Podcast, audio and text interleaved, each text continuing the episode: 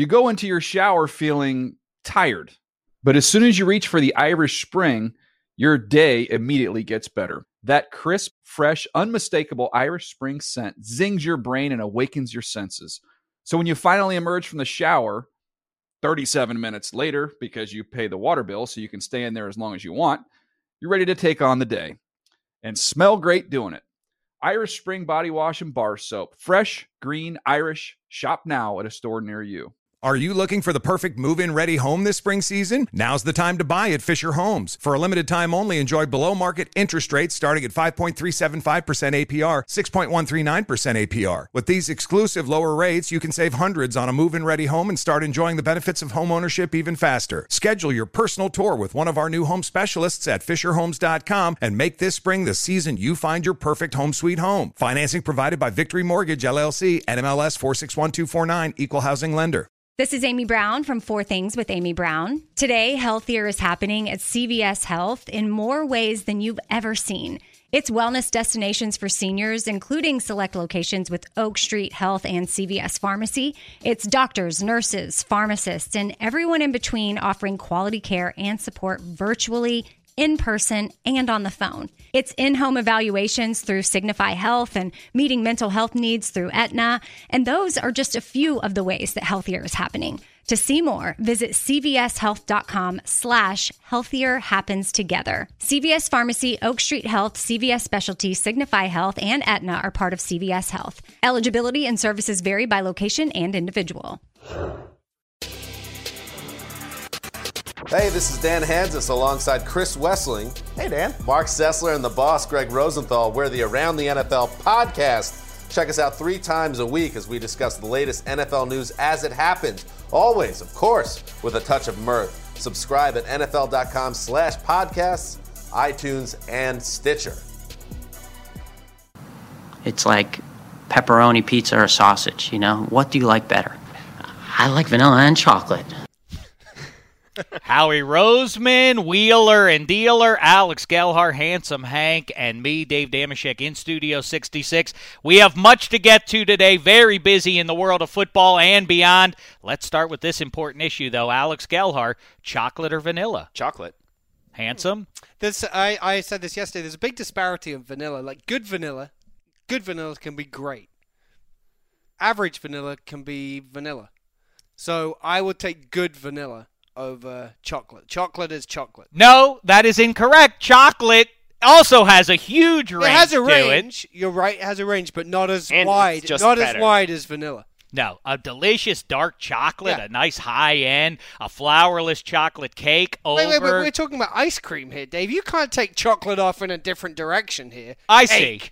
Cake. I got you. No, you know what? If we're sticking to ice cream, you're right, I think. I don't know that I've ever had a sublime chocolate Chocolate ice cream. cream. Right. But I you do can think, have a great vanilla one. All right, next up, I, although I do think that Howie Roseman goes a little too far with his analogy or metaphor or whatever this counts as. Who likes a chocolate and vanilla equally? That's not the uh, Howie Roseman implies Goff, Wentz, chocolate, vanilla, you know, whichever, six of one, half dozen of the other.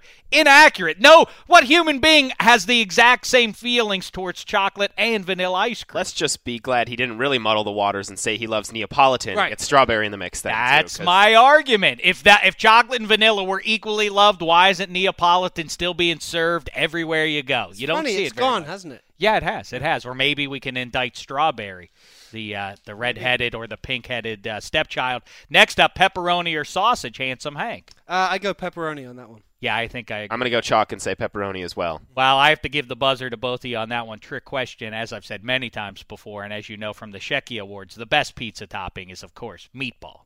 If it's a proper meatball. If it's a meatball that then they've sliced and put on top of the pizza, that's the winning move there. All right, we've handled those important issues. Now let's get to the world of football. Start the show.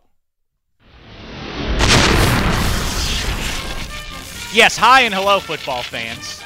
It's time for the DDFP. We have much to get to. The mock draft. Howie Roseman encourages us to play Inspector Clouseau, so we shall do that. Game of Thrones starts this weekend. We want to get a little preview, get up to speed. Alex Gelhar, not just a fantasy guru, but also knowledgeable. He's read all the books, even. I mean, who reads books anymore? Guru in fantasy literature too, you might say. Ah, well There done. Well done.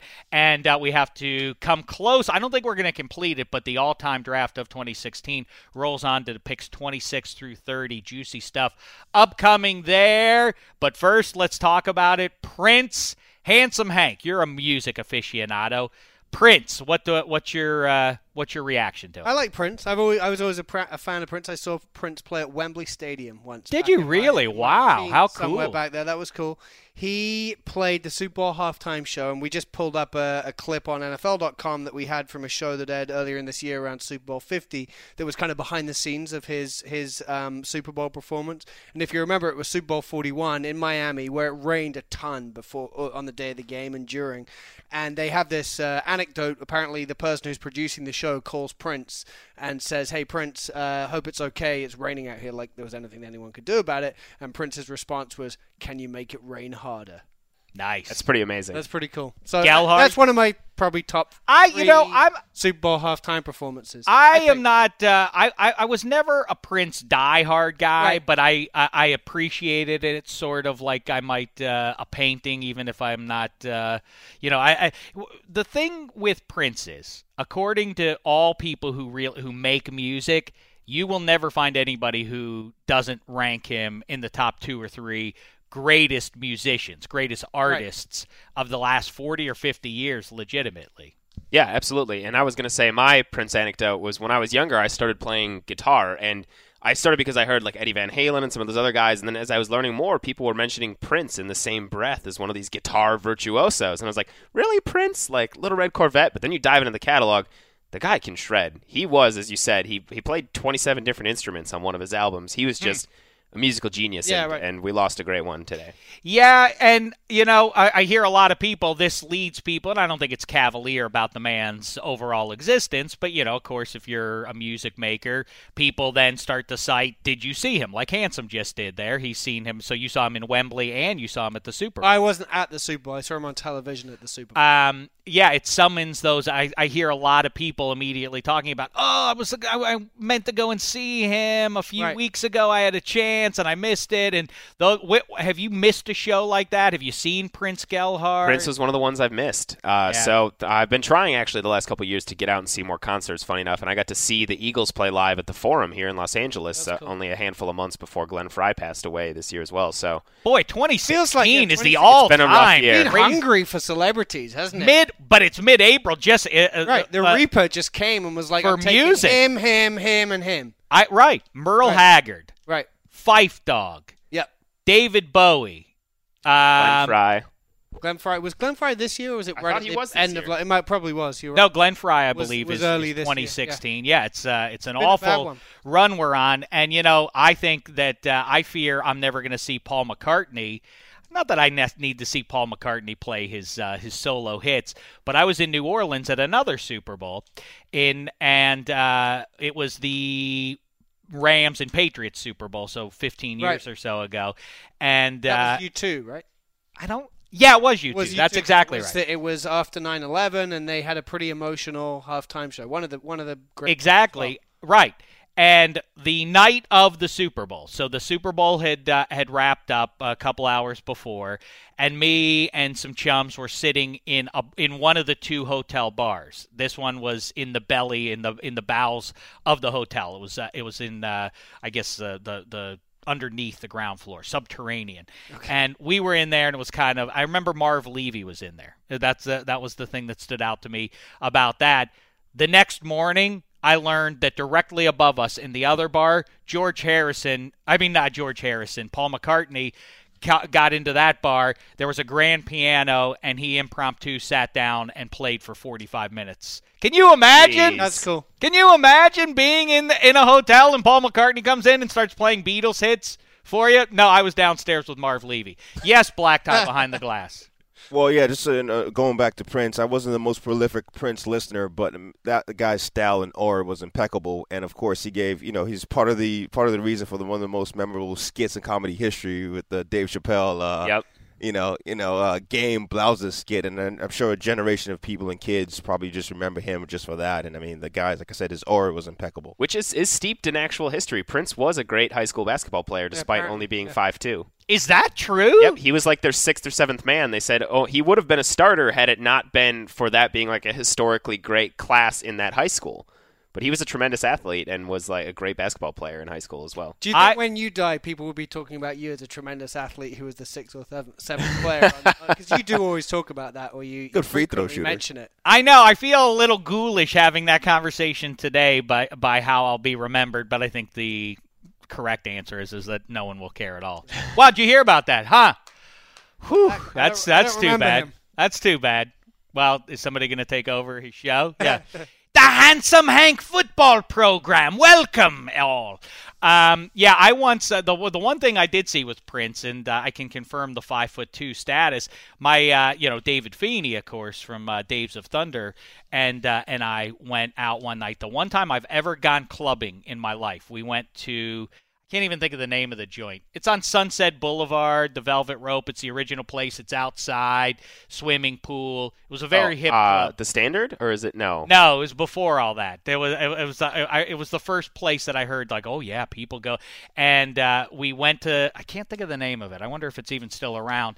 But it's the one and only time I've ever done the Velvet Rope thing and all that and uh, Feeney and I went in there, and and uh, Prince was off in a corner. It was mostly outside, but the, he was in a cabana, and it was completely empty. And yet they have had him velvet roped in there, and no one, no human being was anywhere close to Prince. He was sitting in a huge booth by himself with three or four security guards standing near the velvet ropes. No one near Prince, the only human being um, that you could see in there. And David Feeney and I uh, stood there and had a drink and watched Prince sit there. I will say, I just want to chime exciting. in on they're showing some of the footage from that clip that Henry was talking about. I watched it earlier today, and it is tremendous. His halftime performance was so, was good, so good, at that Super Bowl. It really was really good. Yeah, so yeah, and it, it's one of those things to me as I look through social media today. I didn't realize how significant Prince was to the general public. He's one of those guys. That, I mean, Michael Jackson, I might have anticipated the the devastation. I'm kind of surprised that he had this big an impact on so many people, Prince, or that his music meant so much to him.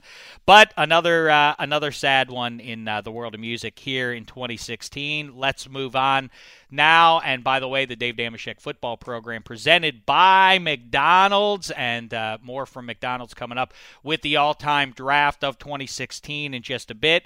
Right now, let's get back to the big day that was Wednesday in April, once again proving amidst NHL playoffs and NBA playoffs and baseball season now in full swing. Suddenly, the NFL is uh, is at the top of the sports page. Howie Roseman swinging a big deal with the Cleveland Browns, and uh, here's a little bit more from him on that. Who he's going to take with that second pick.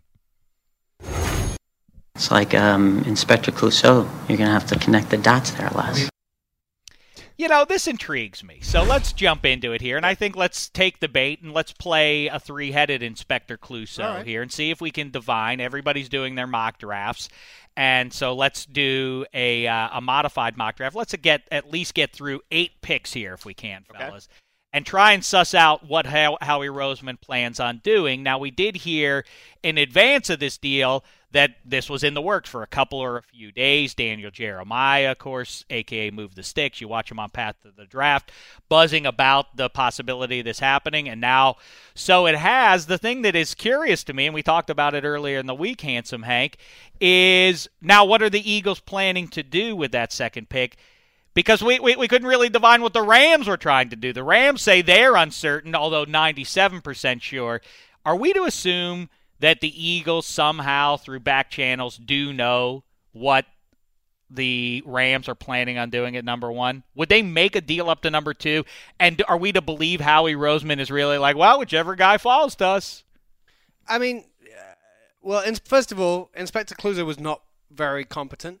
So, so I don't know what we're trying to do here. But if we if we want to really de- uh, dig in, I I I think I think it's intriguing the idea that maybe they're not after a quarterback at all. They really like Ezekiel Elliott. Remember, they've already traded up once in the first round. I floated that very idea, And, sure. and maybe they believe they have to get ahead of the Cowboys, for example, to do that. I think that's fanciful. Probably it's fun to speculate about, but I think they are. You know, quarterback.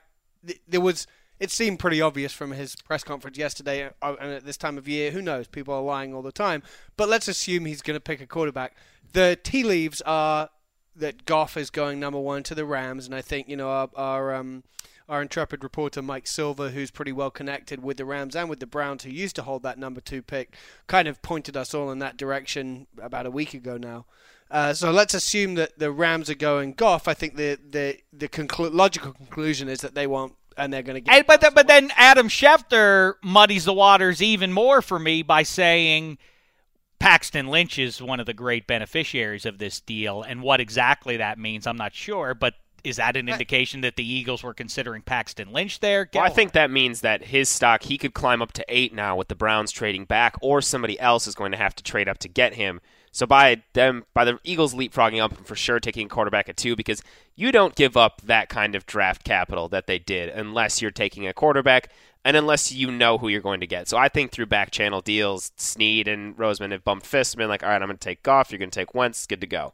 So I don't I don't think they jumped that highly, but I think the reason Lynch his stock has risen is because now, much like we saw in what was it 2011, where the Vikings traded up and the Right. Titans traded up, is that the run on quarterbacks is starting so early. If anybody wants Lynch, there are teams like the 49ers that could take him at seven, Jets. the Browns, the Jets, all these other teams that are sitting in the middle rounds now have you know could have their phones ringing a lot on draft day for people trying to trade up and get Lynch. All right, I think the big go winners ahead. are probably the Chargers, who you know, uh, Laremy Tunsil. I think everyone has agreed. I get it's not as exciting as the quarterbacks, but there was a reason that every single mock for several months had Laremy Tunsil at the top of the draft, is because he's the best player in this draft, or at least at this point, that's the, the way he's considered. That's how I think feel, is The that- Chargers, Phil Rivers must be feeling like. You know, I'm his age whatever. He's got 15 children, but he can probably going to play another couple years because he's going to get that protection on his backside that he hasn't had for the last few years. It is amazing that the four best players in the draft, the earliest any of them's going to go is at number three. Number three, exactly. It's it's fascinating in that and regard. probably more. I haven't seen anyone who has Wentz. And by the way, regarding high end talent being available, what do we think before we jump into our little mock here on Josh Norman? Where does he land, Alex Gelhar? He's an interesting one because the whole reason he's not in Carolina anymore is because he wanted too much money. So when you're looking at potential fits, you have to look at teams that are even going to have the cap space. And there's a few. Jacksonville has the space to get him. They just refurbished that defense. That might be kind of fun.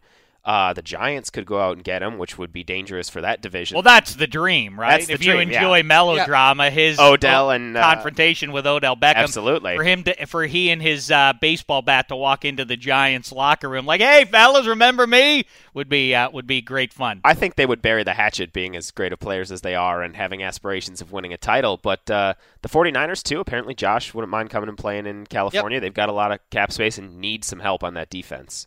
I could see Jerry um, opening the checkbook and, and trying to bring him to Dallas. I, I think Jacksonville makes sense. Look, this is a guy who grew up in Carolina, went to Coastal Carolina, played for the Panthers. If he if he wants to stay home, Jacksonville's pretty much about as close as he's going to get right now with, with the teams that are, are probably able to pay for him. I always get caught up in the literal dollar figures, and I'm terrible at math to begin with. So when people start doing the thing, you see the Patriots do it quite a bit, which is to suddenly find this money. And it's how do they do it? How do they continue to restructure and negotiate so that they can slip a guy in there with, uh, with, with at that dollar figure? But it would seem, in literal financial terms, the te- there are only so many teams that can throw the kind of loot that Josh Norman's looking for. I do say caveat emptor though. When teams do this, that's a that should be a red flag. I think. I think Gettleman's willingness to part ways with Right. Josh Norman, and I wouldn't be surprised if he does go back to the Panthers. If I mean, then that's going to be predicated on whether or not Jo- Josh Norman has any better options. I think he certainly now is going to be motivated. A guy who has a chip on his shoulder now, it's going to be an entire bag of chips on his shoulder. Um, to try and show them up. But I do think people should be wary of that. You know, it's a you know Bucky Brooks, Ike Taylor, Maurice Jones-Drew. These guys all point to the fact that Josh Norman. I guess you could make that. People were saying that same thing about Richard Sherman a year or two ago, but it's he might be a system guy. He might not be a guy you just throw out on an island. There's no evidence to suggest that that's what you can do with Josh Norman. It's funny you make that link with Sherman. One of our producers here, who worked with Steve Smith uh, when he was on um, NFL Network earlier in the year, said that he was asking Steve Smith about Josh Moore, Josh Norman, who remember has been around for a while in the league and just didn't really show up. He's he's 28. Years. He's 28 years old exactly. And uh, he was asking him, you know, where did Josh Norman come from? And he said that Josh Norman is a very, very smart guy who has worked out and saw Richard Sherman was able to parlay kind of being a loudmouth and, and everything else into a bigger contract and, and recognition around the NFL, especially going into this contract year. And basically, he said, uh, Steve Smith, uh, in you know his inimitable way, said that uh, Josh Norman's like the dog that you hear yapping behind a door, and you're like, oh, I'm a bit scared to go in there, and then you open the door and it's actually a Chihuahua. and he's like, Josh Norman isn't that guy. He is not the brash, bold, trash talking guy that he seems to be when he's on the field. And, and kind of, you know, we would have noticed that before last season, right? If that was the case, it's just that he's taken on this personality and he's going to translate it into a massive contract. Well, now I hope Richard the Ravens play whoever Josh Norman uh, suits up for in 2016. Now I have that to, to root for as well. Yeah, we'll see uh, where Josh Norman lands. Although I, you know, I, I it will be interesting. I guess there's, you know, Marcus Allen was allowed to walk out the door for nothing and then, uh, you know, tormented the Raiders for years to come. But I think most of the time when you see uh, a GM get behave in this sort of glib manner about it. Yeah, we're all right without him. You know, yeah. I, the rest of the league should uh, should pay attention to that. But yeah, to your point, handsome, I did not think. Well, I, I, talked to him a month ago, Josh Norman, who was in here. Yeah, he was a he was a pleasant yeah. guy. You know, he had smart guy, no swagger guy. to him. Right. I I did though have him try to negotiate with a stuffed uh, Carolina Panther doll, not knowing that he wouldn't ap- uh, ultimately resolve his issues with Gettleman and company. Go back and maybe have more one. luck with the with the stuffed doll. All right, let's get to it then. At number one, we're going to lock in Goff now. That's right. that's a done deal. I think uh, that we can assume that that's right. Although were I the Rams, I would still go Wentz, but this is what they're going to do. It seems clear. And as far as that goes, handsome. Do you suppose that our colleagues or one or maybe both. Do you suppose Mike Silver and Daniel Jeremiah are somehow in, informing each other, uh, informing these teams of this? Do you think that Mike Silver's knowledge is enough for the Eagles to say, well, Mike Silver must know? Because could could Howie Roseman be sitting in Philadelphia and saying, "Well, that Mike Silver, you know, he's been in the, been covering the NFL for a long time, and he's tied in with the with the Rams, and he's tied, he's been in their war room the last couple of years, and he knows Hue Jackson. I think this is enough for me to assume if he's reporting it, it must be true. I, I mean, I'm sure that happens to some extent, but I think the more the easier way for it to happen is for Harry Roseman to pick up the phone and, and, and find out. Right. I mean, I don't think I think if if the Rams do know who they're picking now, and let's assume that they they're most of the way there, then I, I don't think it. I don't, you know, there's there's between GMs, I think that phone call gets. You think made. professional courtesy? You think Les Snead's like, all right, just don't tell anybody. But uh, yeah, I think. I mean, I think here. to some extent that that yeah, or he's happens. got a staffer. He's like, you yeah. know, you know, your mm. sister's second cousin. It works on the Rams. Like, call them and find out who they're going to take. All right. So at number two, Alex Gelhar who are the Philadelphia Eagles going to take? They're going to take Carson Wentz. You don't trade up that high to not take a quarterback, and they're in a good situation right now to let a guy that needs a little time to develop, coming out of a smaller school. He's got all the tools, but he needs to grow a little bit.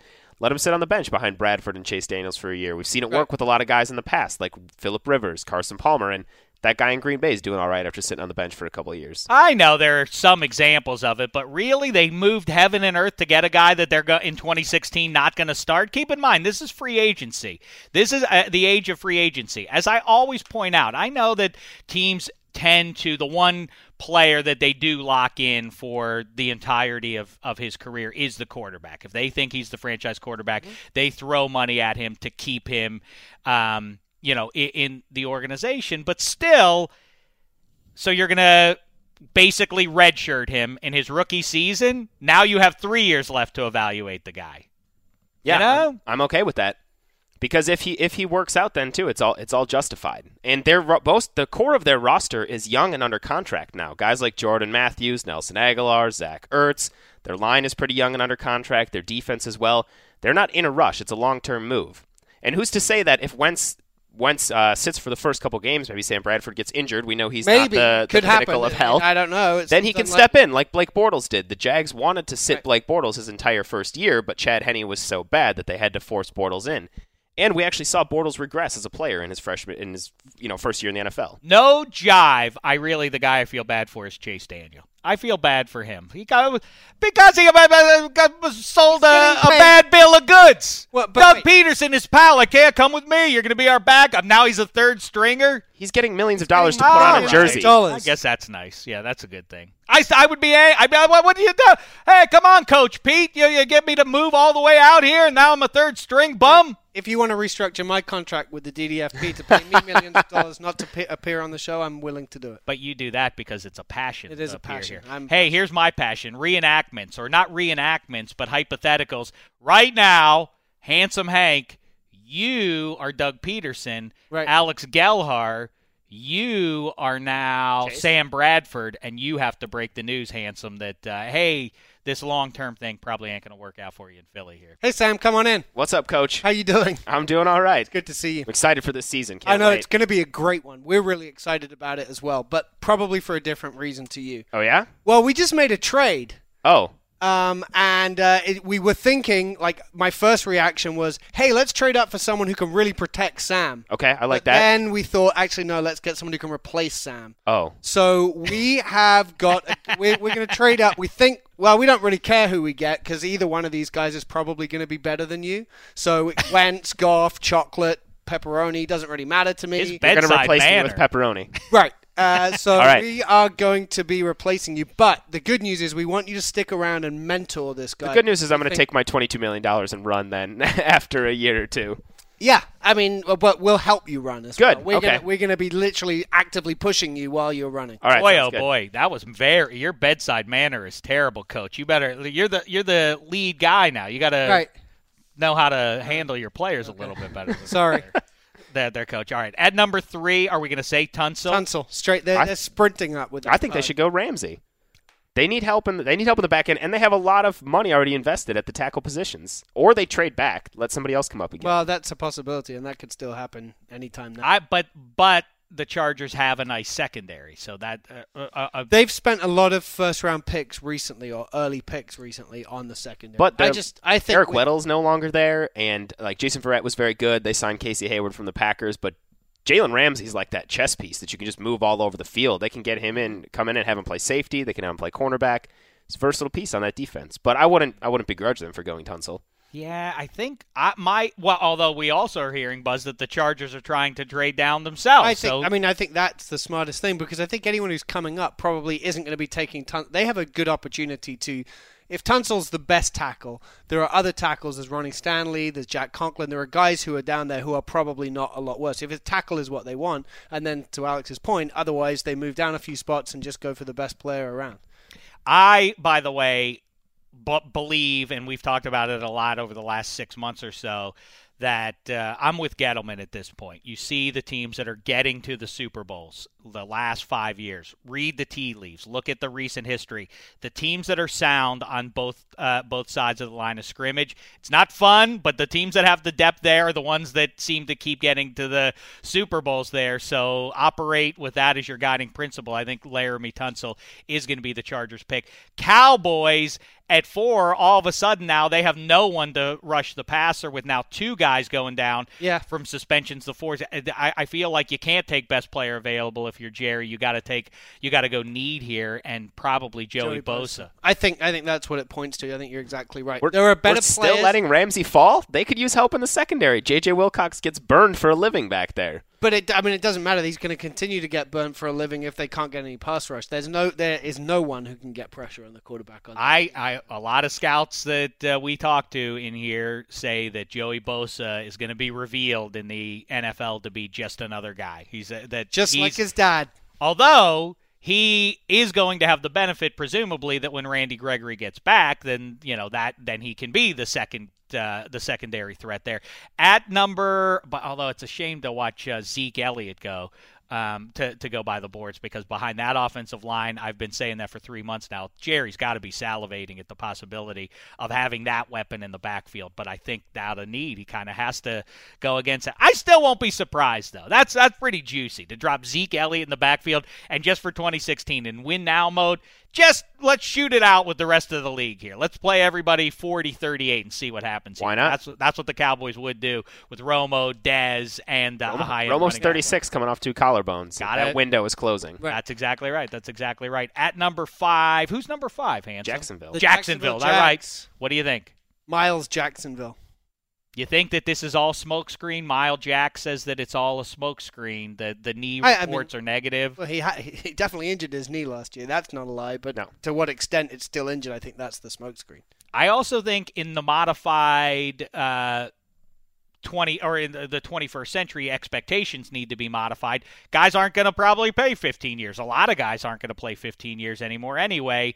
Do you gamble and take a guy who you might get a lot of bang out of, but for only six or so years?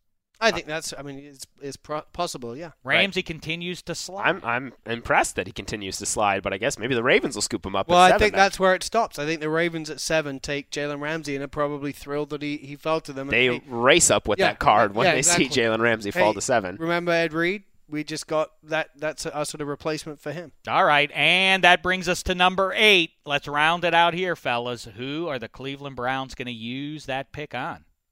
Wait, are we just jumping the 49ers? Oh, I'm sorry, we jumped the yeah. 49ers. I apologize. Yes, Oh, I, okay. I, I apologize, 49ers. what are the Niners going to do? That's a great question. Yep. Could they go Paxton Lynch? Potentially. I just think it's too early for Paxton Lynch. Is that a Chip Kelly kind of guy? I don't know. I think I don't they- think so. When they've been good, they've had a good offensive line, which clearly hasn't been the case recently, and they lost more pieces from that this offseason. Maybe Ronnie, Ronnie Stanley is the there. guy there. Could, I, Yeah, I, they- I, they- see that. Talk about what a team was predicated on in recent history. The Niners were built strong on both sides of the line of scrimmage. Maybe Yeah. they try to get back to that. Mm-hmm. Um, but again, you know, Ronnie Stanley is he. DeForest Buckner. Maybe they go. uh, Last year they them picked an outside, Oregon defensive end in Arik Armstead. Maybe they get that guy uh, this time. Um, all right, so now let's get to number eight. What do you think the Browns do here, Handsome? They've got needs all over the field. And this is the sound move. Apparently, Hue Jackson and company were listening to Dameshek.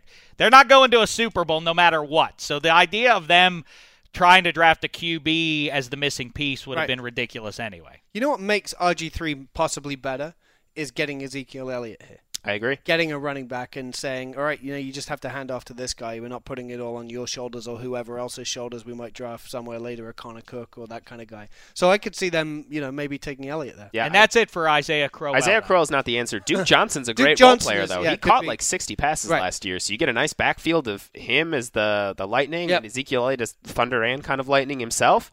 That's fun. I don't see it. I don't understand what what people are getting at. They have the Thunder in Isaiah Crowell. I disagree with you that he isn't the answer there, in, in you know first and second down. And I think that Duke Johnson is maybe an every down back, or at the very least, he is your third down back. You just went high on him a year ago to get Zeke Took him in the third round. That's not high.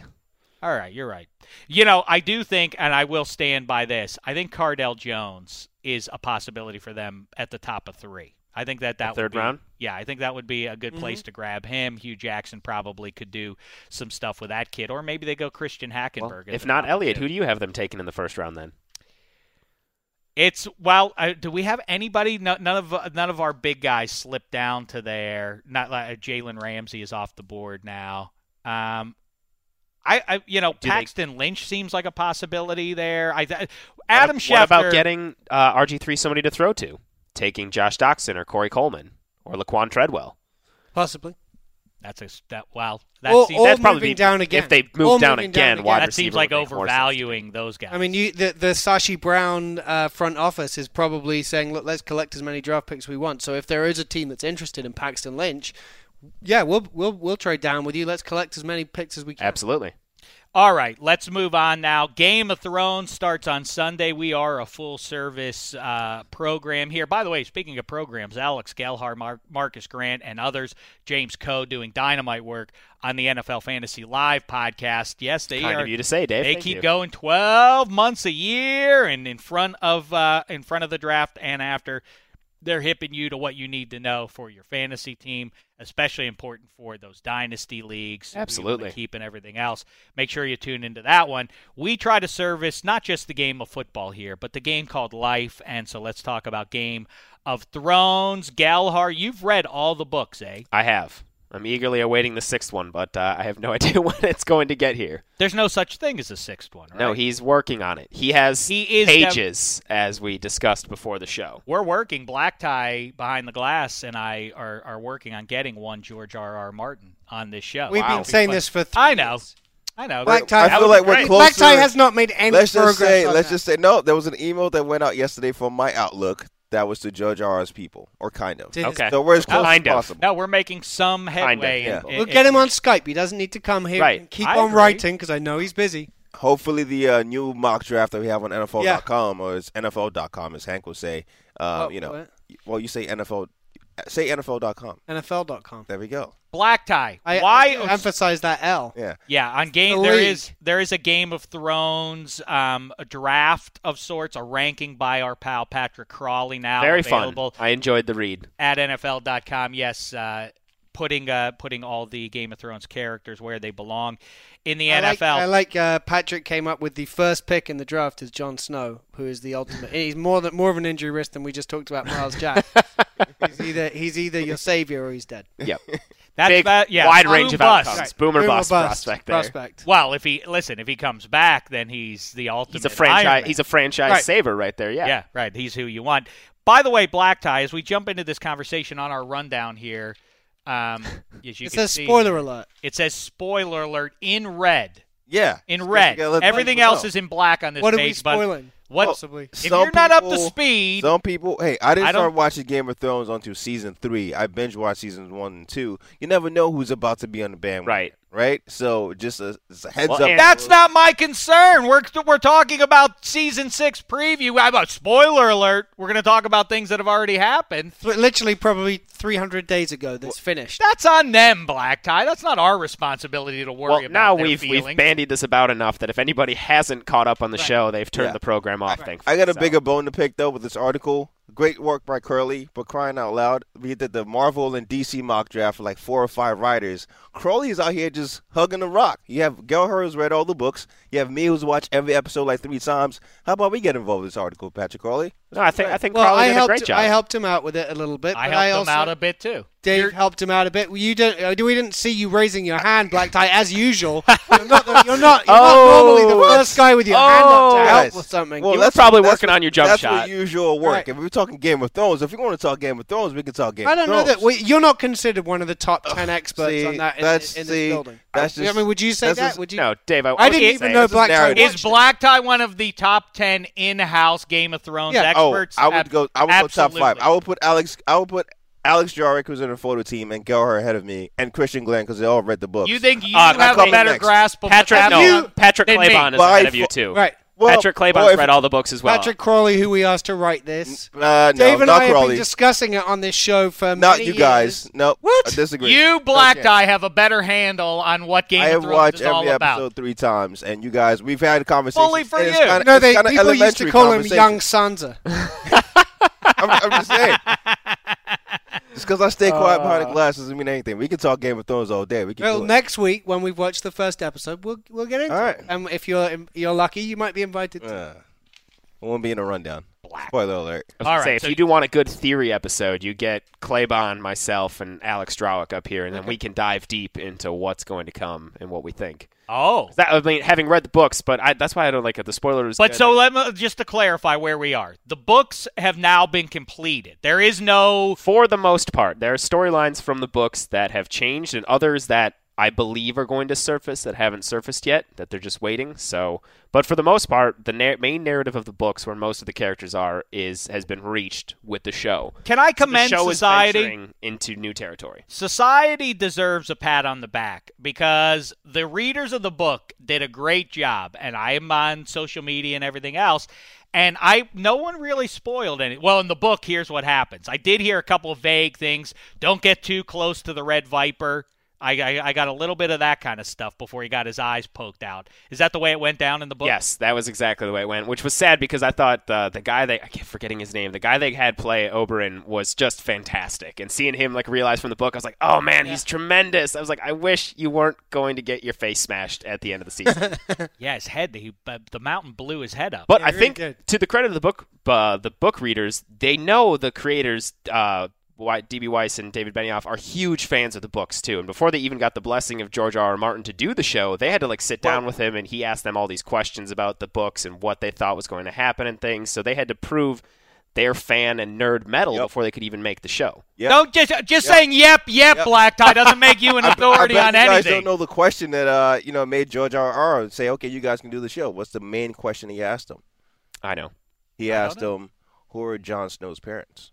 And then his, their answers, he was like, okay, you guys have my blessing. You can do the show.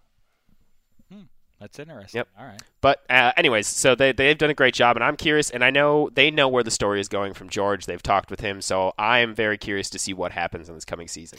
How how Would much you will you bother reading the books though? Oh, absolutely. Yeah. I still enjoy the books. They're a little over long. I think George could use an editor to be like take out this 600 words about food and let's let's move on with the story, but they're still very good reads. is that has there been a major deviation in the TV show from the book? Uh, Sansa is not married to Ramsay in the books like that. She's not she's not with him, you know how she's kind of saddled with Right. him at the end of that season. That did not happen in the books. All right, let's get into it real quick.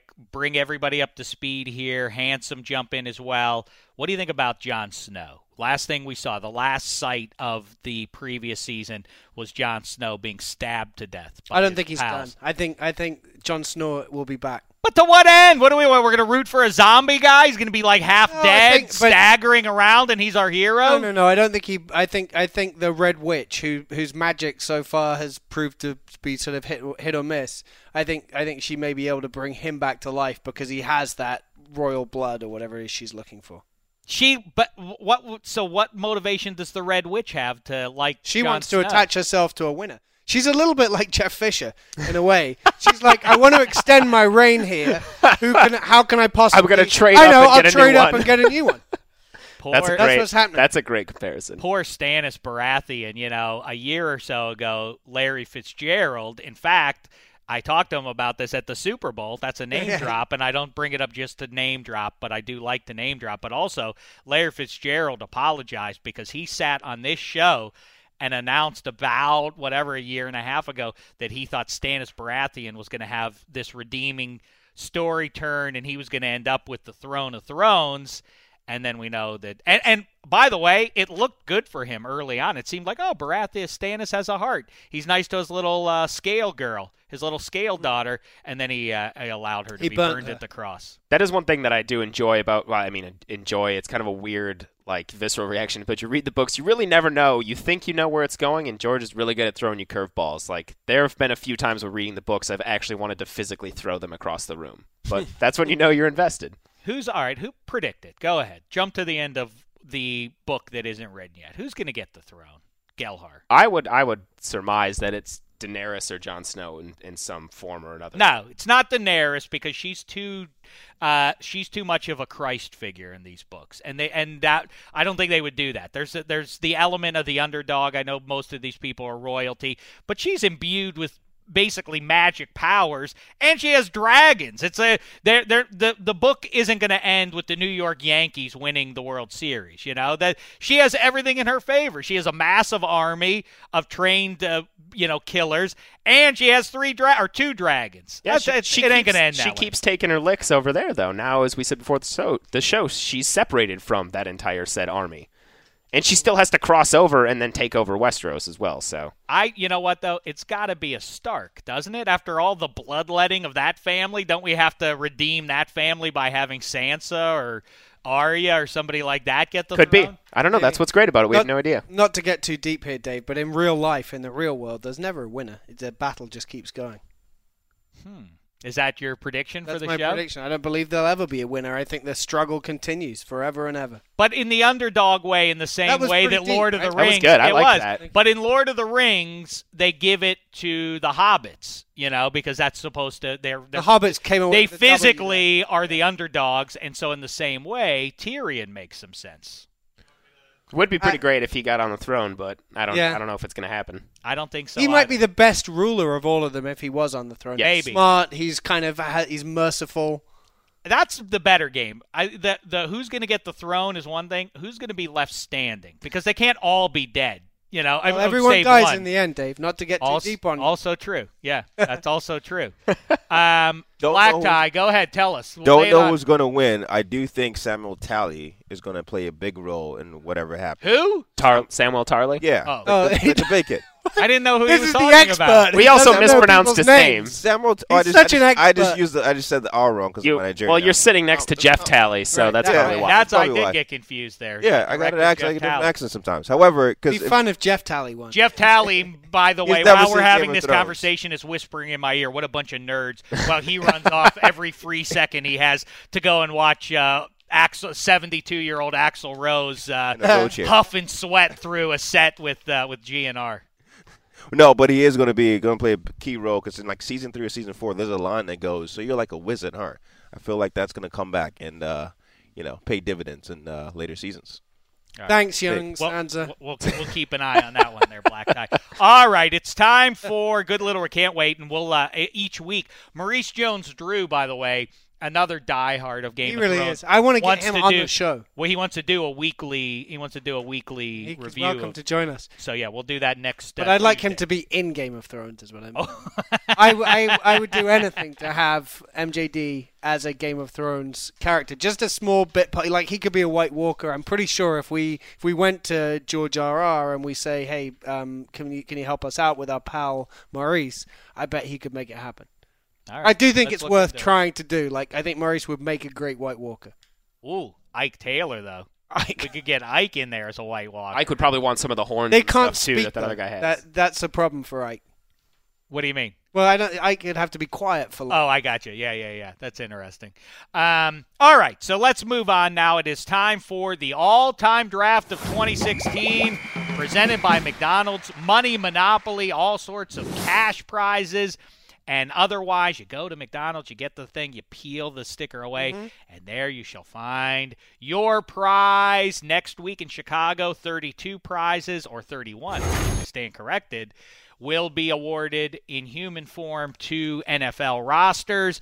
At the draft, we're doing the same thing here. We're just expanding the possibilities really exponentially because instead of being able to choose from a pool of the current collegiate players, we are expanding it to all human beings for all of time, save the ones currently on NFL rosters. Like the Terminator teaches us, you can't be in two places at once. Beyond that, the rosters are as they currently exist in 2016. That means Josh Norman isn't on a team right now. However, he's not retired, so he's not eligible. Okay. The team needs remain the same as they are in 2016. And because we're evaluating these guys as prospects, we ask that you look at Jim Brown coming out of college, not as one of the all time great running backs of all time. Joe Namath out of Alabama leaves uh, Tuscaloosa. We're calling him moves out Sunset Joe, right? Sunset Boulevard, Joe Namath moves and into Jeff Fisher and presumably will be the starting quarterback from day one. Sorry, Case Keenum. Dan Marino from Pitt goes to the Jets. I like that fit there. I are a lot- hate it. You don't. You don't like that. Uh, you don't like Danny Don't Marino like there, and you the think Kelly he's going to be good and torment your Dolphins for Yeah. years to come, eh? Yeah. Jerry Rice went. Uh, where did Jerry Rice? Oh, he went to the Detroit Lions. I really thought that the Lions would do well to go after the kid out of Georgia Tech, Calvin Johnson, because He they went just Vikings. yeah, he did go to the Vikings, but you know it's a shame because you know Calvin Johnson just retired from the Lions, and they need to replace him with somebody. And I thought that kid at Georgia Tech would be a perfect fill-in for him. This uh, Megatron kid from Yeah. from Tech. Uh, Troy Polamalu went to the Bengals. The Steelers took Ed Reed, and so we are up to pick number twenty-six, and Where are we, uh, Black Tie? There.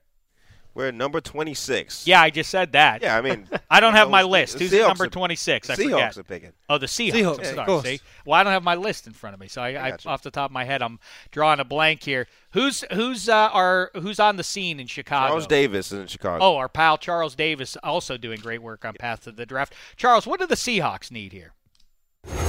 With pick number 26, the Seattle Seahawks, who do pride themselves on being a complete team, running the ball on offense, but playing great defense, they've got a decision to make. Do they try and get better in the offensive line? Do they even look to snag a running back this high in the draft? Even though they had a guy who gave them some production last season, that's a possibility. But I do know this they love their defense. And you have to get after the quarterback. I don't care where you are in the NFL today. That's why I think they go to Virginia Tech and get a guy by the name of Bruce Smith. And frankly, I'm stunned he's lasted this long in the draft, but he's there for the Seattle Seahawks. And could you imagine what they will do with that guy, the former Hokie, who knows how to get to the quarterback and can play the run a little bit as well?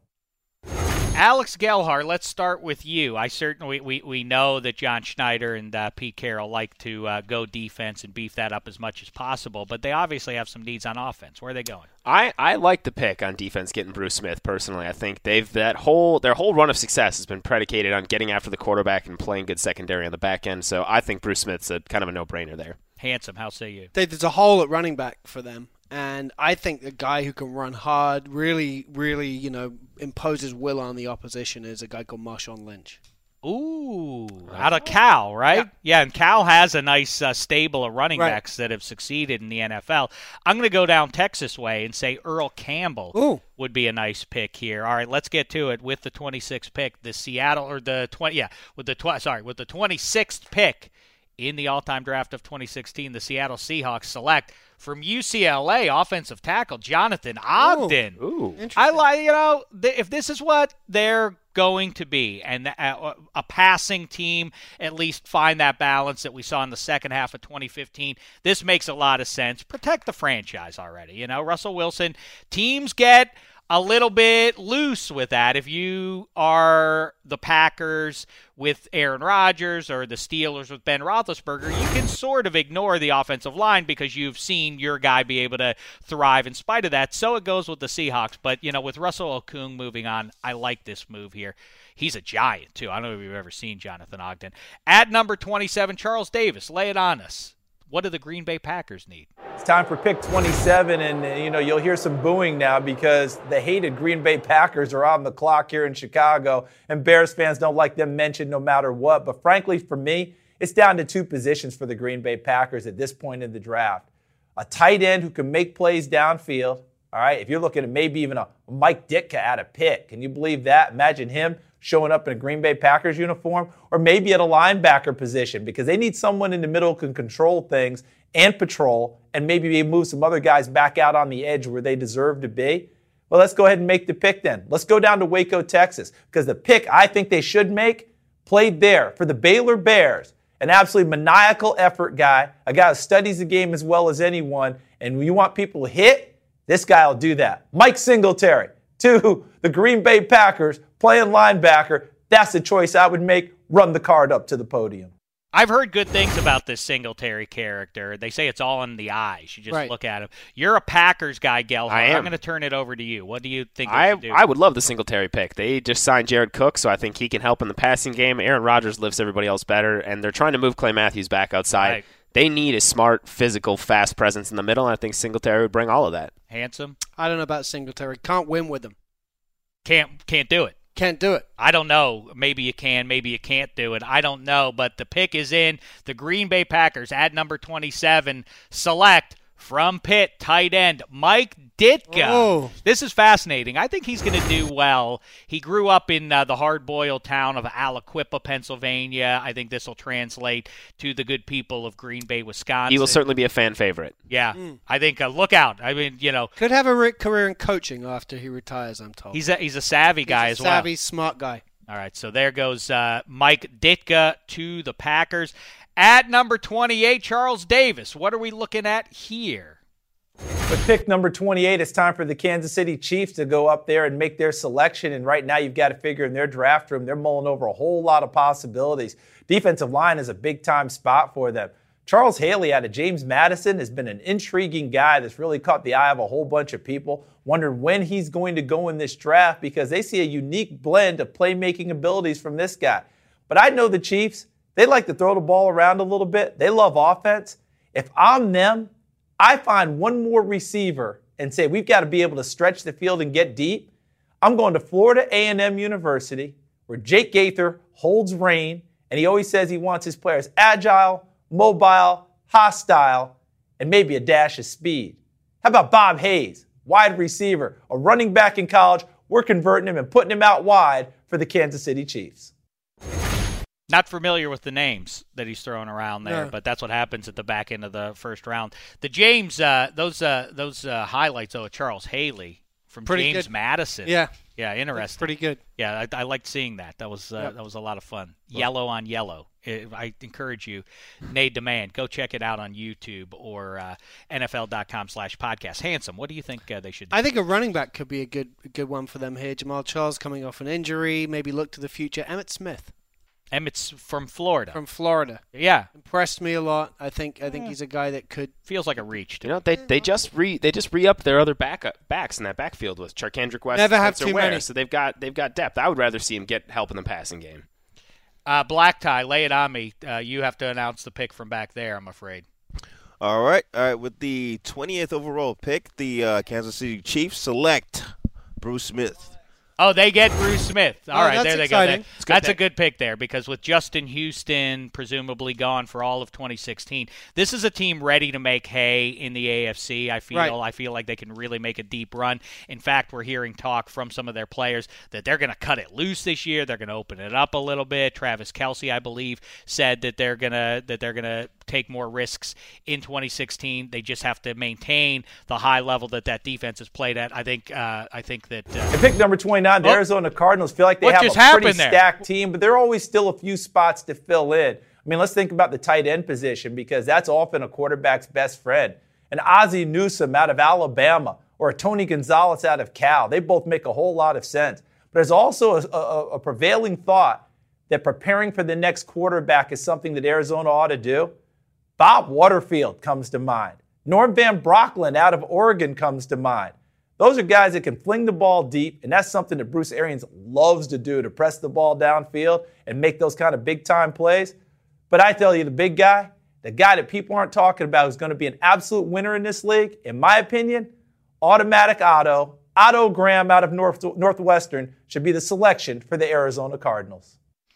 Yeah, Bruce Arians. I'm in the same, same headspace, but I'm going to throw out another name. A guy who really throws a terrific deep ball is uh, JaMarcus Russell out of Oh. U, uh, out of uh, LSU. He might uh, do well in the in the uh, valley there, Valley of the Sun. Handsome. What do you think? Yeah, I think there's two ways you go. You either look for the quarterback to replace Carson Palmer, or you say we've got two, three more years. We're right on the brink. Let's get him some weapons. I like Tony Gonzalez at Cal. I would love the Tony Gonzalez pick personally. They've got three great wide receivers there already. Get another element over the middle and just light up the scoreboard. Right. Well, with the 29th pick in the all-time draft of 2016, the Arizona Cardinals select. Wow, how about this one from San Diego State running back Marshall Faulk? Ooh. All that they were very excited about uh, David, Johnson. uh, he's going to be angry. But maybe think. they liked the Chris Johnson element uh, before he got hurt in 2015. This guy is super fast. I don't know how well he's going to run between the tackles, but at the very least, he's going to be a nice third down option for it. All right, let's get to the 30th pick there. Congratulations to that Aztec Marshall Faulk. And at number 30, let's get to it. Carolina Panthers. Big shakeup, obviously, without Josh Norman there. Where should they go, Charles Davis? At pick number 30, the Carolina Panthers, they know how to have some success now. They want to be a black and blue type of a team on both sides of the ball. They want to rock them, they want to sock them, they want to pound it. And what they need is another running back. So I'm not even going to talk about other positions because to me, that's what they have to have. That's what they should go get. A Tony Dorsett would be absolutely fantastic out of Pitt. But let's go ahead and just, just throw all the rest of the names out. Let's go to one guy, the Tyler Rose out of Texas, Earl Campbell. Because if you're going to rumble, if you're going to go in there and go chest to chest with people, Earl Campbell provides all of that. And by the way, at his size, he'll absolutely run over someone and then run away from everyone else.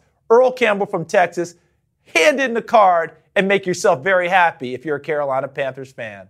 I like that a lot. Some people are projecting him. You mentioned the name Marshawn Lynch out of Cal. I think this guy is maybe even a better version of that, and he really suits that identity of Carolina. Earl Campbell would be a great pick there for him. Yeah, maybe. I think. I mean, you look back to the Super Bowl. I think it was tackle was really where they struggled. Those guys were dominated uh, at the line of scrimmage. I think. I think possibly looking in that area, a guy maybe a John Hannah. Hmm. Or uh, an Art Shell. I think there are, you know, there are, there's some, still some great tackles on the board. Personally, I was going to say Earl Campbell before Charles even mentioned it because if I'm a defender and I'm staring at a Cam Newton, Earl Campbell read option play Oh. coming at me, that is something I don't want to be in the middle of. Yeah, and then and then again, you wonder now with the shakeup, do they go corner? Let's see who it is at pick number 30 in the all-time draft of 2016. The Carolina Panthers select from Georgia cornerback Champ Bailey. Oh, all of a sudden this talk of is he a system guy? Is he a shutdown corner? Champ projects to be in fact a true shutdown corner in a league that doesn't have many of them. Mm-hmm. Or if you listen to LaDainian Tomlinson who I you know who has good things to say about a kid out of TCU named LaDainian Tomlinson I bet he does. but uh, analyst at the NFL uh, network here, LaDainian Tomlinson, says there are no shutdown corners. Champ Bailey out of Georgia threatens to uh, to expose that as untrue in 2016. We'll see. That's a that's a uh, a fun one there. We're wrapping it up today, Black Tie. 31st pick is up next. We got two more. We got two more picks. All right. So at pick number 31, let's get to it then. The Denver Broncos, world wait, champions. these guys won the Super Bowl and they've got the 31st pick. Who has the 32nd? I couldn't help it. I'm I, I'm a generous soul. I didn't want the Patriots to miss out on the fun. They're going to be. But let's get to uh, Charles Davis. What do the Broncos need? With selection number 31, the Denver Broncos are feeling awfully good about themselves, and everyone is immediately pointing to the quarterback position. Who do you go and get? I cannot believe that this guy from Notre Dame is still sitting out there, and that's Joe Montana. Great feet, good decision maker, very accurate thrower. But I know this they won their championship on defense. So, can you bring back a guy who knows how to hit people upside the head, whether it's in the rules or not?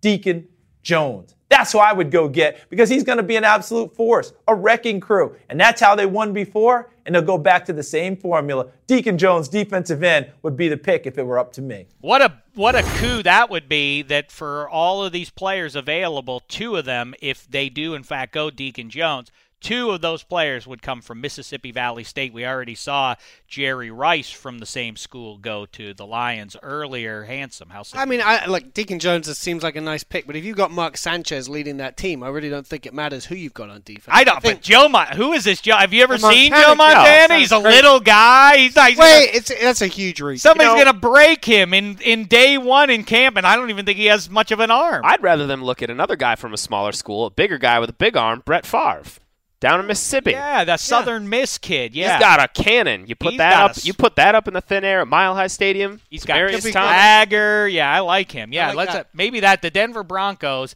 at pick number thirty-one. Elway delivers the card.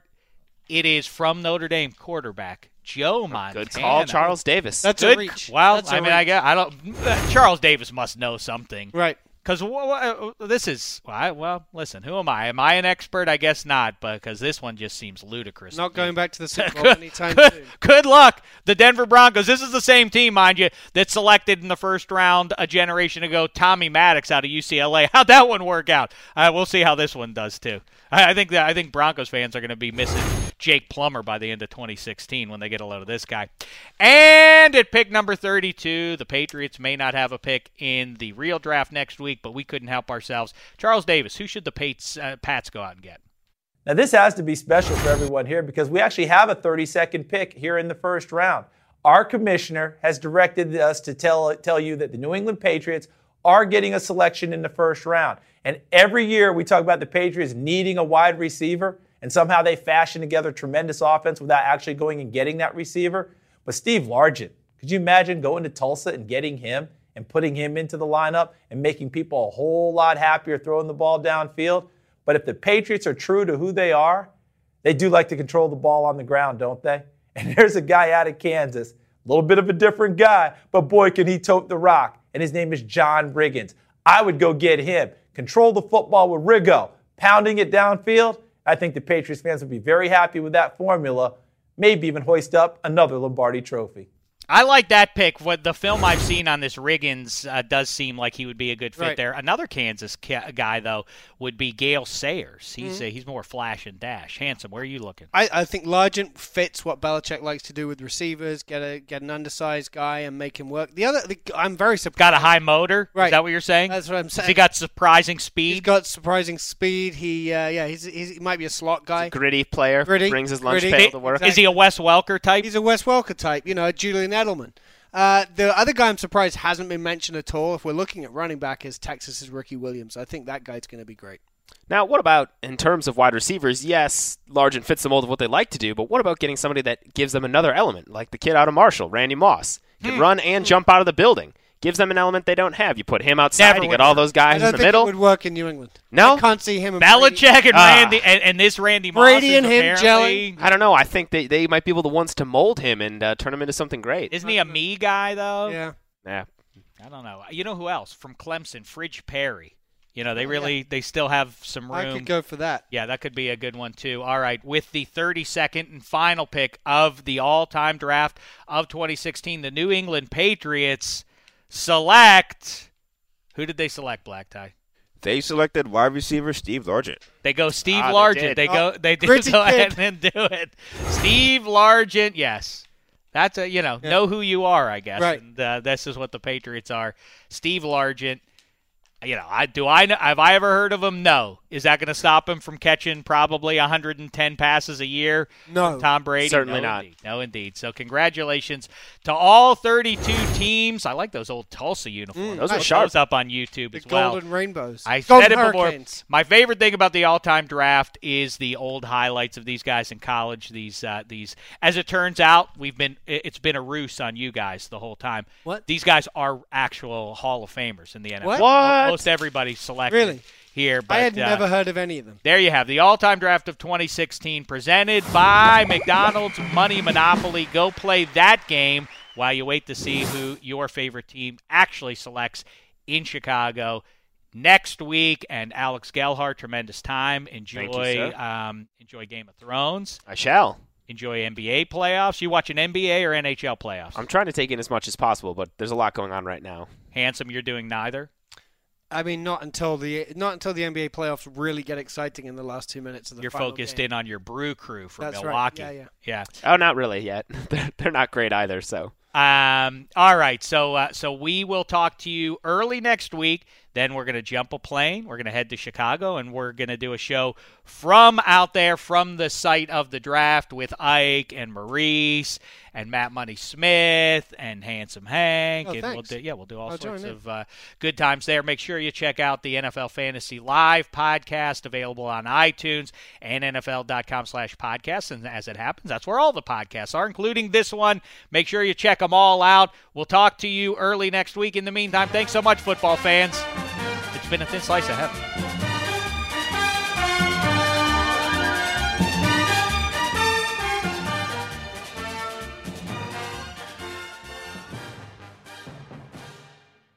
You go into your shower feeling tired, but as soon as you reach for the Irish Spring, your day immediately gets better. That crisp, fresh, unmistakable Irish Spring scent zings your brain and awakens your senses.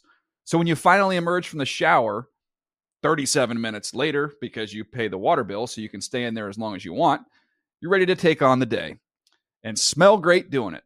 Irish Spring Body Wash and Bar Soap. Fresh, green, Irish. Shop now at a store near you.